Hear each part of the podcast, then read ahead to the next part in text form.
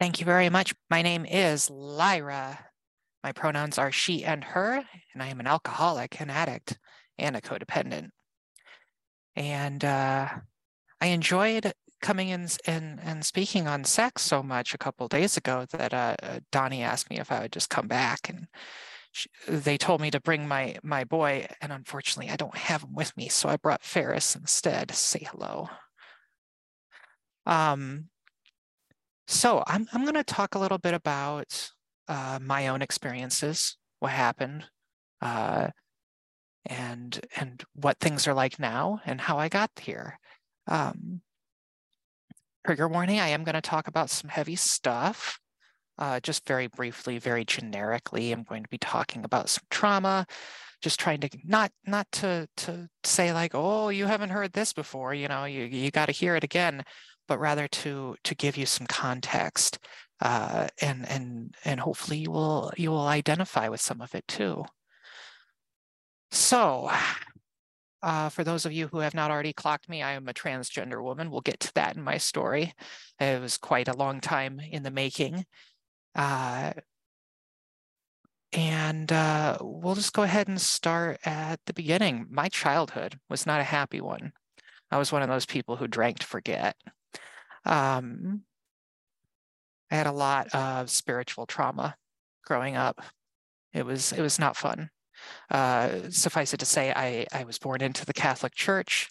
Uh, I went to a Catholic grade school, which went about as well as you can expect, especially since I started to uh, to better understand my gender identity around the age of six. Yes, that early. Um, I tried to explain it to some adults who I trusted, and it did not go well. So back into the closet that I went for 20 some years. Um, but there were other things too, things that, you know, you don't ever expect to handle being, you know, a, a, the third of three children, uh, the baby, as it were, uh, the unplanned baby at that. Yes, I, had, I was 10 years difference from my middle sister. Uh, that was a menopause that that did not take. So uh, there were other things that made life unnecessarily difficult in the beginning. Um, my eldest sister Amy was murdered on our front front lawn. Front lawn. Uh, she was being picked up by her boyfriend when I was eight, so this was just two years after I tried to come out, and uh, he, he shot her and he shot himself. And that was really difficult to reconcile, especially when you are already questioning is there a God that loves me? Because if there is, why the fuck is he doing this to me? Right? Um, it was incredibly difficult to reconcile uh, the, the spiritual malady already forming in me at the tender age of eight and six. Um, because here, here's this cast of people who do not ex- accept me for who I am. And they're also telling me that my sister was murdered for a reason, for a divine purpose. And um, that was really not an okay thing to tell a child. Um, there were some other things that made life unnecessarily tough. Um, but they're they're par for the course. You know, divorces, messy stuff. Uh, daddies who who love and push away that kind of stuff so what i'm trying to impress upon you is that i kind of came into sobriety thinking like i'm just broken i'm defective um, i'm mentally ill i'm crazy uh, i'm depressed anxious uh, post post traumatized, whatever. I it can't be done. Nothing can be done for me. It, I'm a lost cause. I am just supposed to self medicate until I expire. And that was the attitude that I, I took with me into my young adulthood and my teenage years. Around the age of 13, I started to get into uh, webcamming I, I got into boys first of all, had my first boyfriend at 13, and it did not go well. It was an extremely abusive relationship. one of those kinds where hurt people hurt people. Uh, he was a very disturbed individual, and neither of us knew what the heck we were doing because we were both kids. Um, I, I, got into webcamming shortly after because I found out that uh, back then you could just get on any old uh, chat bot, AIM, Yahoo, MSN, and you could turn on your webcam and strange people would just throw money at you. It was great. Um, I got addicted to that kind of lifestyle. I got addicted to being a hoe at the tender age of 13. Um, and the the extra pocket cash was great because all of a sudden I was independent. I didn't need anybody else. Um, that's not true at all, of course. I needed other people. I just felt that way. Um, but that's a dangerous power to give to a child. Uh, by age 15, I was actually getting sexually active. Um, and by the age of 18, 19, um, I, I learned that people would actually pay me to have sex with them. And I thought that was fucking fantastic. Sex was the best. Orgasms were the best. When I first learned about masturbation, sex was my first true love. I wanted to push that pleasure button over and over and over and over again. And I didn't care if it stopped working. It never did. I just had to push it more often, right? Um, and I had to try new things. I had to keep keep pushing the envelope. And so alcohol wasn't even my first love, sex was. And uh, I carried that with me into into college, even my early college years. I didn't start drinking until sophomore year in college. I was a late bloomer. Um, I mean, I had had my first drink in high school. It was like an amaretto and Coke or something, something really weak and and generic. Um, but it didn't really click until I was a sophomore in college. Um, my my whoring got worse, much worse, or better. It, helped me identify who I am and what I want to be. Um, and it helped me learn social skills, how to interact with other people, uh, how to handle a situation where you have something that someone else wants. I learned a lot of skills from being a hoe. And thankfully, I think I probably did it in the safest way that I probably could have because, uh, well, look at me, I'm not trafficked today. So um, I'm grateful for the experience and the learning experience, especially. I would not recommend that life. Um, it is valid work, it is exhausting work, and it takes its toll on you. It costs a lot.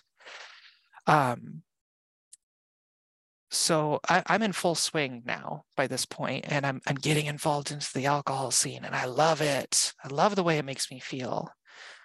Um, and the worst part is, is that I never want it to end. I just want to feel like this all the time. Sound familiar? Um, I didn't actually get into quote illicit drugs until my adulthood. Um, marijuana was pretty heavily criminalized where I grew up. It, it, was scarce. I mean, we were we were meth capital USA. So if you want meth, we got you. But pot, mm, pump your brakes there, kiddo. Uh, my first exposure to quote hard drugs was uh, pills. Um, I found out that after I graduated and moved into the uh, into the adult world and started adulting, um, I found that there were very resourceful people out there, people as resourceful as me, and they made me a deal. They said, hey, instead of giving you cash, why don't I give you a few pills? Nice, I thought. That doesn't seem so illegal in my mind for some reason. I'm not buying drugs. I'm trading, I'm bartering. I am making a deal. I am using what I have as a resource, and he is gifting me something in return. How lucky. Um, that beget the really bad drug seeking behavior. That that that was the beginning of stealing, uh, taking extra, rummaging through pants before leaving the next morning. Uh, that that was the extent of my um, dastardly sort of sort of stuff. I've never been very good at lying or or weaving the web, uh, but boy, I could wake up right before he could, and I could shake those jeans until something came out. So um, that was where I was. Real tough spot to be. Um, by the full swing of things, I have no self esteem. I am 65, maybe 70 pounds heavier than I am today. I know it, it's sounds impossible, but I was just, I was bloated and it was all of the liquor. I was drinking half a handle a day. Half a handle, that's the big one, the one with the little knobby, the, the handle, hence the name, the 175. And I knew that I was going through half of one a day because I would buy one and it would never last me for two days. I'd have to go out on the second day and get another one. I'm like, what the hell's going on? How am I going through this so fast? Um, it was just second nature. Uh, my my drink of choice was vodka. Yeah, I could mix it with anything, especially vodka. Um, and it just went well with ice. I had one of those blenders that made them into slushy. I just had vodka slushies, and um, I drank all day. I had to because I was real bad, real, real obvious. Um, at this point, I'm I'm 28 and I'm being told by doctors, you are dying. You have organs that are on the verge of failure. Your pancreas is swollen to the size of a grapefruit, and your liver is trying to do the same thing, except it's not even shaped like a ball. So it's like a football. And um, I can't keep food down. I, I'm just constantly passing, sorry for the grossness, constantly passing bile out my, my, uh, my anus. And I, I, that's all that happens. That's all that happens when you're dying of organ failure. You can't eat, you can't shit, you can't do anything. You just sit there and suffer and die slowly. And the slowly part was part of my problem because I wanted to die at that point. Um, I was okay with it. I welcomed it, but I did not realize that I was going to be dying so damn slow. And um, at this point, I bounced in and out of rehab centers, uh, especially suicide wards. um, I could not get a psychiatrist to see me for the life of me. So I was constantly in and out of those places uh, until I was a regular. And they just said, We're not going to keep you more than a couple days from here on out. We're not going to keep you the full week because we know that you're not going to try and kill yourself in here. Um, and that was all fine and good, but just wait until I got outside. So this is where I'm at. This is this is where I was and um, this was back in 2018. And uh, I didn't know what else to do. I, I people had told me you can't just run away from your problems. You can't move away. Uh, at the time, I had a boyfriend in uh, New York State. I thought for sure the answer was just move out there, be with him, get affirmed, right? It's New fucking York get affirmed, uh, start over. The thing was, that was never going to work out. No. Um, there was still way too much drug use, way too much codependence in that relationship. It was never going to happen. And um, and I so thank my higher power for not allowing me to rush into that for saying, hold on, I got something better for you. Even at this point, I'm not, I, I'm not even agnostic. I am spitefully atheistic. Like, don't even talk to me about religion. I don't care what kind it is. You don't drop that G word on me. So I, I have been told by these old timers, because I did try to go to go to meetings uh, with minimal success out in Bumblefuck, South Dakota. If you don't know where that is, it's in the middle of nowhere. Um,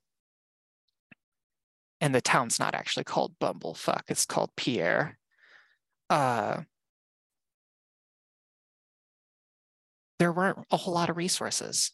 There wasn't much to use other than people who had way more sobriety than I could even imagine, really. People who were like doing this for life and not a whole lot of young people who were like, convince me, you know, convince me that it's worth it. Why should I get sober? The world kind of sucks. Um, and I was told, you know, you can move, but that's not going to solve your problem. Your problem is going to follow you. And so it was with a lot of reluctance that I moved down to Des Moines, Iowa, uh, one whole whopping state away. Still, that's like a whole country away for you, uh, European folks. And um, and it it was revolutionary. There was something about the night sky when I moved down here. I stood and I looked up at the moon and the stars and I said, This is different. Even the skybox looks different. Even the stars. There's something different about this place. I'm going to be able to start over. And that might have been my first encounter with faith. I don't know. I don't know what else to call it. It was this sense of everything's going to be all right. I don't know what I'm doing here. I didn't have a job. I quit my stable job, which wasn't so stable anymore after I showed up to work real drunk. Um, and I moved down here and I didn't get a job for like two years. I just kind of existed and still expected to die. I figured, well, at least I can die close to my relatives. I can I can spend time with my nephew who was just a toddler back then and and maybe build some re- relationships and memories before I pass. Life has a funny way of humbling us and saying, ah, ah, ah, not today. Because there was there was a miracle. I hate using that word. I hate it because uh, the religion that I grew up with feels like it has a cornerstone on that word, you know?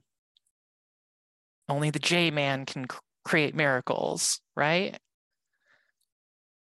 Uh, there was no white guy on a cross, not in my experience. Uh, but what did happen is I hit the ground running when I got down here. I started attending AA groups. There's many, many, many more here in this, this wonderful city of Des Moines. So many young people's meetings, so many queer meetings. Um, and I, I voluntarily went to intensive outpatient rehab. And before long, I got a clean bill of health my doctor said, your, your liver tests look great. You've made a full recovery. This organ that was trying to kill me just like two years ago is now suddenly much better. By this point, I'm, I'm age 30 and I'm just like, what? You mean I might actually get to live? For how long? Why? What purpose? A lot of questions. Um, but I knew that it wasn't just to fall back into the drink and the drugs and the sex again. Because why? Why would I why would I make this huge journey just to go back to where I came from? So I was abstinent for years. Um, the sex ended when I, I left that last relationship. Um, and the alcohol and the drugs were longer. I'm, I'm coming up on five years now in January, and uh, and it became easier and easier to do the next right thing the more and more I attended meetings, the more and more I attended intensive outpatient, the more and more I uh, volunteered and, and and contributed to my community. We have wonderful community resources down here that never would have existed in my hometown. I promise you that. And uh, I have volunteered with so many of them, and all of them give me purpose and joy. Purpose and joy were really what I was looking for all along. And uh, my sponsor taught me very early on, he said to me, Yes, uh, he, a man. Uh, he said to me, two emotions drive all human behavior, and that is fear and love. We run away from fear and we run towards love. So you need to be asking yourself all the time what am I afraid of? And what would make me feel loved? And those are some tough questions to ask. I chose to seek it through therapy. Um, I can strongly recommend EMDR for those who have PTSD. I can strongly re recommend IFS for those of us who have very active imaginations. And I can strongly recommend CBT. They all did their part in helping me change uh, to act my way into better thinking, right? To to put the next right thought in queue in my head without having to try too damn hard or upsetting the the the card, the tower of cards, right? Um, so I hit the uh, I hit the volunteer scene real hard when uh, COVID rolled around 2020. Um, many people had a really bad year that year. I had a fantastic year. Sorry, not sorry. um, I saw a pandemic, and in it, I saw opportunity. Uh, I had just recently started a new job, one that I still work at today. It's the best job I've ever had, and it gives me a lot of purpose and joy there it is again. Um, but as I was still getting kind of situated into it, that's when the pandemic happened. And uh, I panicked because I was a member of these 12 step groups. I was a member of uh, transgender support groups here in the Des Moines metro area. And all of a sudden, we were told, stay home, fuck off you know, jog on, get out of here. Um, and I said, that's not good enough. We got to keep it going. I, I, I have to do my part. And so a big part of what kept me sober through the pandemic, a big part of what helped me establish that sense of unity and service was just throwing myself at uh, spinning up a new uh, Zoom, uh, LGBTQ plus and friends 12 step meeting. And it still exists today. It's still thriving, it's still going. It's, it's an online platform that has not changed. Uh, we've had some in-person uh, meetings and, and uh, reunions, but it's a great community of loving people. And um, that gave me a lot of purpose too. I took over that transport group that I, I had mentioned. Turns out the uh, the other person who was organizing it at the time didn't didn't feel the same way I did about we need to keep this going. And um, and so she said, if if you want it so bad, you can do it. And not really so much of a way of like, well, fine, then you do it. It was more like, show me how bad you want it. And uh, I've been doing that for over three years now. I've been volunteering every Thursday night uh, and doing all kinds of volunteer stuff for them. It's an amazing cause. And it, it's the best thing to see someone disenfranchised, disenchanted, ready to give up and say, real life sucks. I'm ready to check out. And see their eyes light up and say, I thought I was the only one. It doesn't just happen in 12 step groups. It doesn't just happen to alcoholics, addicts, and codependents. I believe that everybody, regardless of your genetics, regardless of your background or your upbringing, all that shit that I already shared, it, none of that is a factor in how addicted I am. I believe everybody has the potential to be an addict to some degree. Uh, my boyfriend, his his drug is caffeine. Uh, he even told me he tried to cut back on energy drinks, and he the headache nearly killed him. I'm like, see, you, you're talking my language, right? I get that. I get that because I'd still be drinking them. Um, and I I I see that potential for an addict in that transgender support group that I lead. And because the statistics are freaking awful for queer folks uh, and addictions. And um, and that gives me hope. Seeing people recognize that glimmer in their eye and say, I am not alone. I am not the only person that feels this way. Um, I never thought I'd get here. I never thought I'd be here. Um, I always had ideas of what I wanted to do with my life, and I never had any real uh, direction until adulthood, until recovery.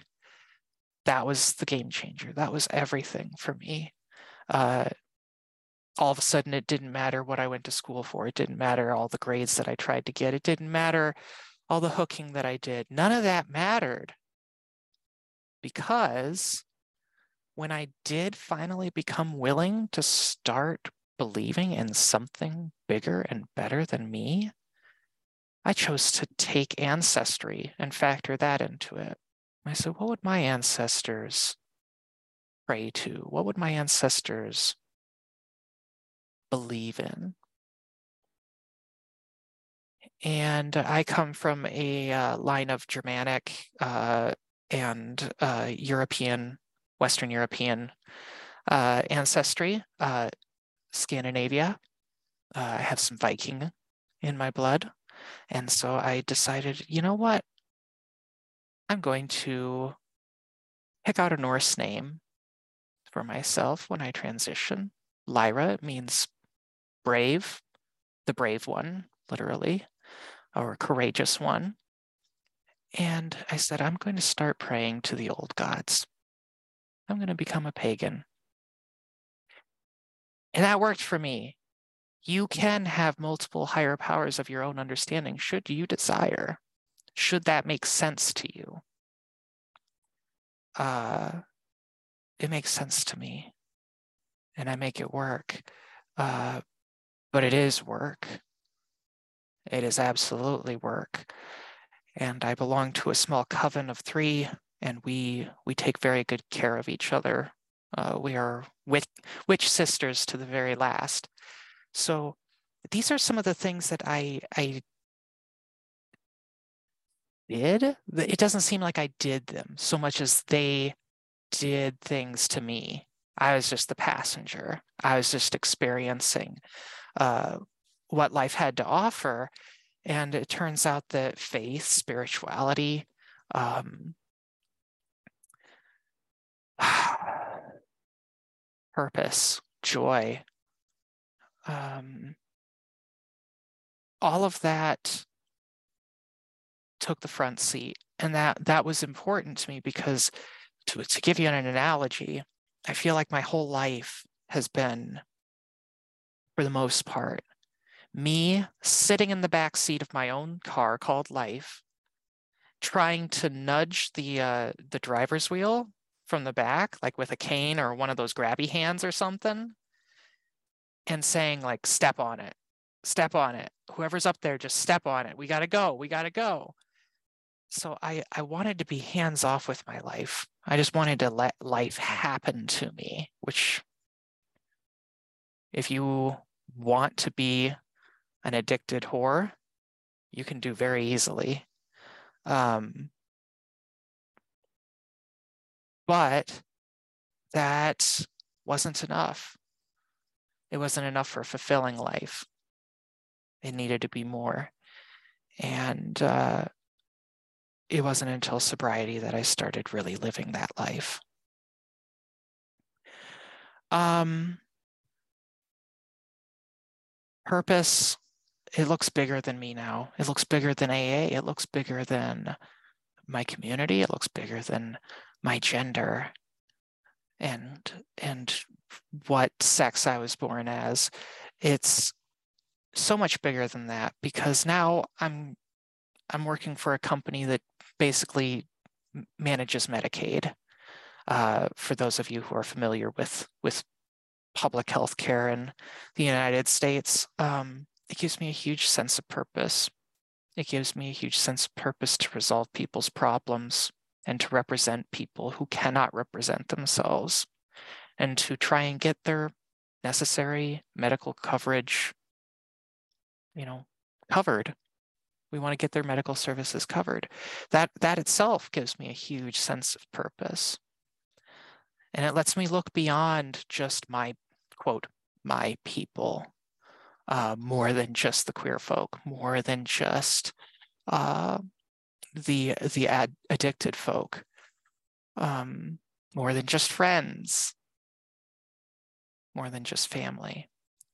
Uh, I also worked very closely with children uh, before I transitioned. I don't know how it would work out for me now, just the way the world works. But uh, I was a substitute teacher for a while and I loved it. I loved working with the kids. They were the best part. Parents and, and faculty, not so much. You get those adults away from me. Just let me play with your kids. Come on. Um, and I found a lot of purpose in being an auntie to my nephew. He's a very needy, very uh, high functioning, autistic, neurodivergent child. And I love him with all of my heart. So much so that I unofficially adopted two more. Um, and they give me a sense of purpose. They remind me what I'm working for, why I've got a bank account, why I got money that goes in, why I have these accounts that say transition fund. These are all reasons to live. These are reasons that I did not have. Um, and I have that amazing coven that I spoke of, where we have rough times. We have hard times. We have strife together, but we always pick each other back up. It's just three women looking out for each other. And in, of course, we get the comments about, oh, you you three are just swingers, just in it for the sex. If only. if only. It's so much bigger than that um, I hadn't really thought about how I wanted to leave my share with all of you. Um, I like I like to have a, a topic or a, a, takeaway or a question in mind. Um,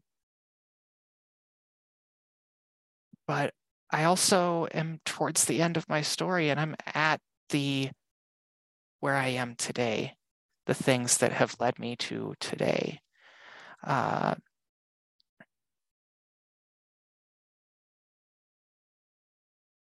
I am reminded of a very good friend of mine who says that we are not our labels. I'm a transgender woman. I am an addict and a prostitute in recovery. I am hormonal and uh and I have a second chance. And I don't know why I get those. I don't know why I get one and someone else doesn't. It's not fair. Life isn't fair. Um, but that friend of mine would remind me that you are so much more than all of your labels. You are someone who has ambition and dreams. That's what it is to be alive, truly alive. Um, that's the kind of self actualization level that Maslow was talking about when he built his pyramid. He said, when we stop worrying about survival, we stop worrying about where's my next pill going to come from so I can stop shaking, free to envision a future for ourselves. And the future looks bright. And I want to know from all of you who are interested in sharing what makes your future bright? What gives you purpose? What pulls you out from the darkest negative self talk, the worst treatment that you can give yourself? Because we all know we can do it better. Sticks and stones, love. I can hurt myself way better than you can. And I believe you can probably do it too. So I want to know what brings you that purpose and joy. And I want to know about it, even if it's as simple as going to a, a an animal shelter and petting every single last animal. I want to hear about it. So I, with that, I will uh, uh, close my share and, and share the time with y'all. I'm interested in hearing from you. Thank you so much for letting me take a lead, Donnie.